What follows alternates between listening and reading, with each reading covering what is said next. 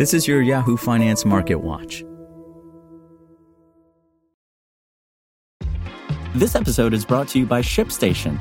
You know, some things take a lot of work, like sending little robots to far off distant planets. And just as that's challenging, so too is running a successful e commerce business, especially when there's so much to do. So I want to introduce you all to ShipStation. Now, I love using ShipStation because of its easy to use dashboard, which makes managing orders and printing labels a breeze and super smooth. Oh, and the customer service is just out of this world. It's exactly what you need to help grow your business. Sign up for your free 60-day trial at shipstation.com slash technews. That's shipstation.com slash technews. This is Yahoo Finance Daily, a daily update on the top business, finance, and stock market news from around the world. Let's jump into today's stories.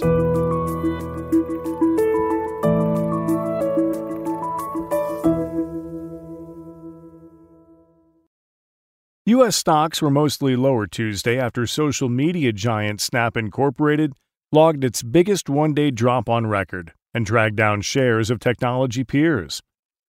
The NASDAQ composite tumbled 2.3% to its lowest close since November 2020, following an economic warning from the social media platform that sent shares of the company down 43%. The S&P 500 fell 0.8%, placing the index back on track toward a bear market following a brief reprieve to start the week.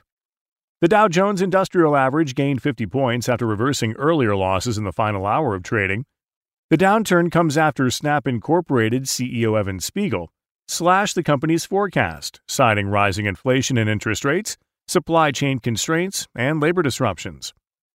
Snap's fall also spurred a sell off in technology peers. Shares of Meta Platforms fell 7.6%, and shares of Alphabet declined 5% to a 52 week low.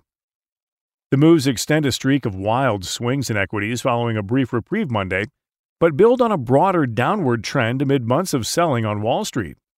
Monday's close marked only the 13th time of 98 trading days this year the S&P 500 closed in positive territory, according to data from Bespoke Investment Group.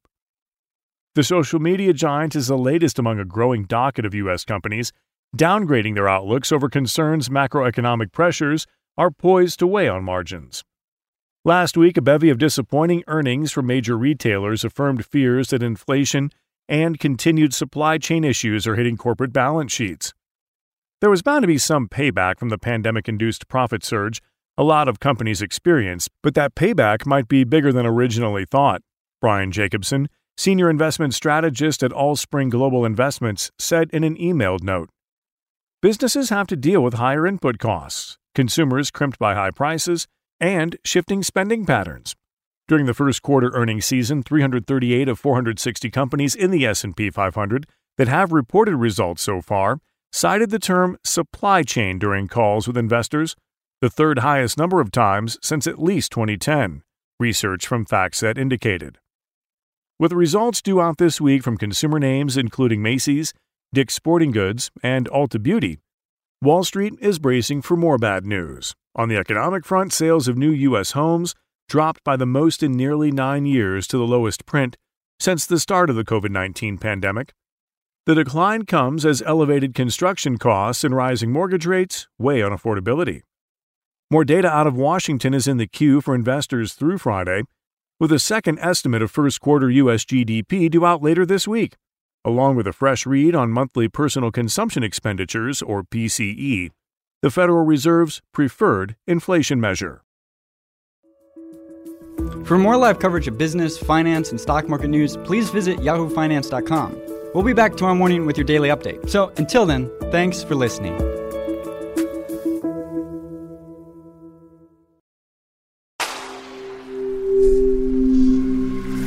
Spoken Layer. Want to learn how you can make smarter decisions with your money? Well, I've got the podcast for you. I'm Sean Pyles, and I host NerdWallet's Smart Money Podcast.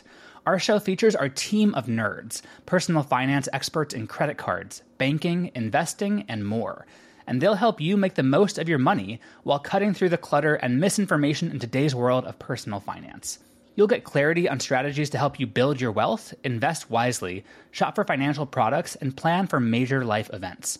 Listen to NerdWallet's Smart Money Podcast wherever you get your podcasts.